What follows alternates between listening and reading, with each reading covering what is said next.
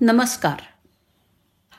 गोष्टीचं नाव आहे अधिक मास महात्म्य. एकदा धर्मराज युधिष्ठिरांनी जेव्हा श्रीकृष्णाला अधिक मासाचं महात्म्य विचारलं तेव्हा श्रीकृष्णांनी त्याला अधिक मासाची कथा सांगितली. भगवंत म्हणाले की दिवस मास वर्ष हे सर्व कालमापन सूचित करतात. याच कालाचे अवयव असणाऱ्या दिशा नक्षत्र कला राशी ग्रह ऋतू वनस्पती इत्यादी सर्वांना स्वामी आहे. सर्वांना मान आहे. सर्वांना आपापलं स्थान आहे आणि सर्वांचं काही ना काही महत्त्व आहे.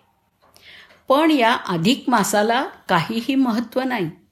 मान नाही. कारण हा कालमापनाचा समतोल राखण्यासाठी बनवलेला अतिरिक्त दिवसांचा महिना आहे. अर्थात हा मलमास आहे. मुख्य महिने चैत्रादी द्वादश आहेत आणि हा तेरावा महिना आहे.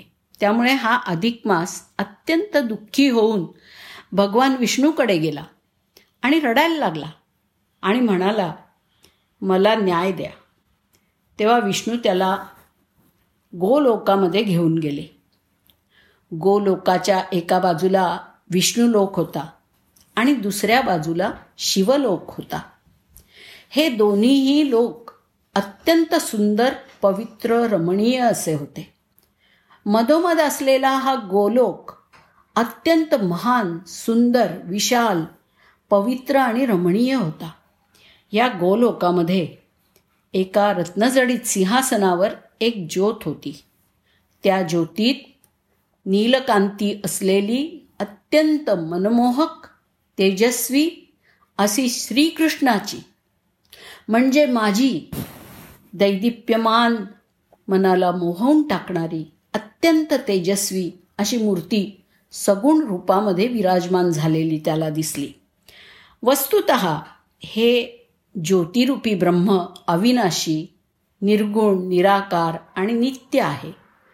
पण त्यांनी प्राणीमात्रांना आनंद देण्यासाठी त्यांच्या दर्शनासाठी अत्यंत पवित्र असं तेजस्वी सगुण रूप धारण केलं होतं. अशा त्या श्रीकृष्णरूप सगुण परब्रह्माची दिव्य कांती सर्वत्र दूरवर पसरली होती. तिथे भगवान विष्णू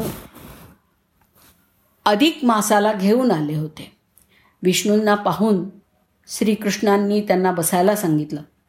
विष्णू नतमस्तक होऊन अतिशय आदरयुक्त अंतःकरणाने तिथे विराजमान झाले. तेव्हा अधिक माससुद्धा नमस्कार करून अत्यंत दुःखी होऊन अश्रू ढाळत रडायलाच लागला.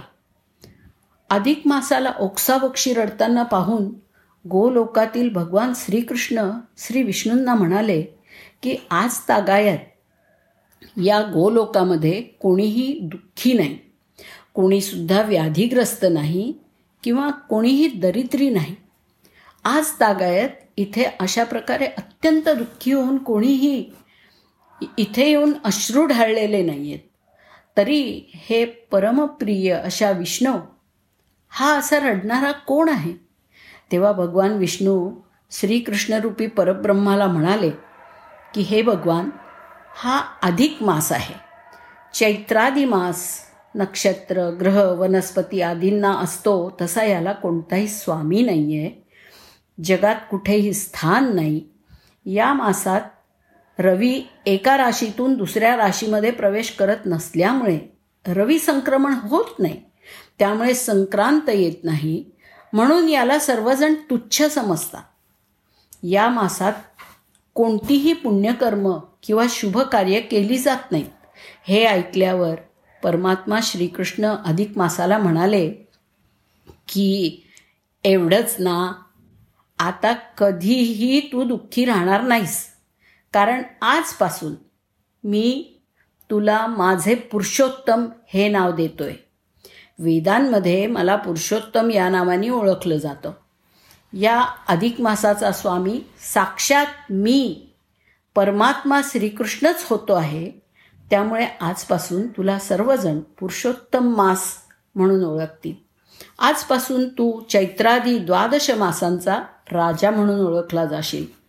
चैत्रादी मासात कामनिक कार्य केली जातात. विवाहादी शुभ कार्य केली जातात. अर्थात नश्वर कार्य केली जातात. सकाम केली जाणारी कार्य ही नश्वर असतात. आता इथून पुढे पुरुषोत्तम मासात निष्काम भावनेनेच कर्म केली जातील. ज्यामुळे इहलोकातील अभ्युदयाची आणि परलोकातील मोक्षाची प्राप्ती होते त्याला धर्म म्हणतात. म्हणून ह्या मासामध्ये केलेले जप दानधर्म पूजा अर्चा इत्यादी सर्व उपासना ऐहिक आणि पारलौकिक आनंद देणाऱ्या होतील. मुक्तीची द्वारं उघडतील. गोलोकाची प्राप्ती होईल. योगी सज्जन महंत यांनी कितीही पंचाग्नी साधनाधिक तपश्चर्या नित्य केली तरी जे या महिन्यात पुण्यकर्म करणार नाहीत व जे या मासाला तुच्छ समजतील ते चिरकाल नरकात पडतील. हे ऐकून अधिक मासाचं दुःख दूर झालं. तदनंतर भगवान विष्णू व अधिक मास परब्रह्मरूपी श्रीकृष्णाला नमस्कार करून विष्णूंचं वाहन असलेल्या गुरु गरुडावरती बसून एका क्षणात वैकुंठात परतले. तेव्हापासून अधिक मास प्रसन्न अंतःकरणाने श्री विष्णूंच्या जवळच राहायला लागला. धन्यवाद.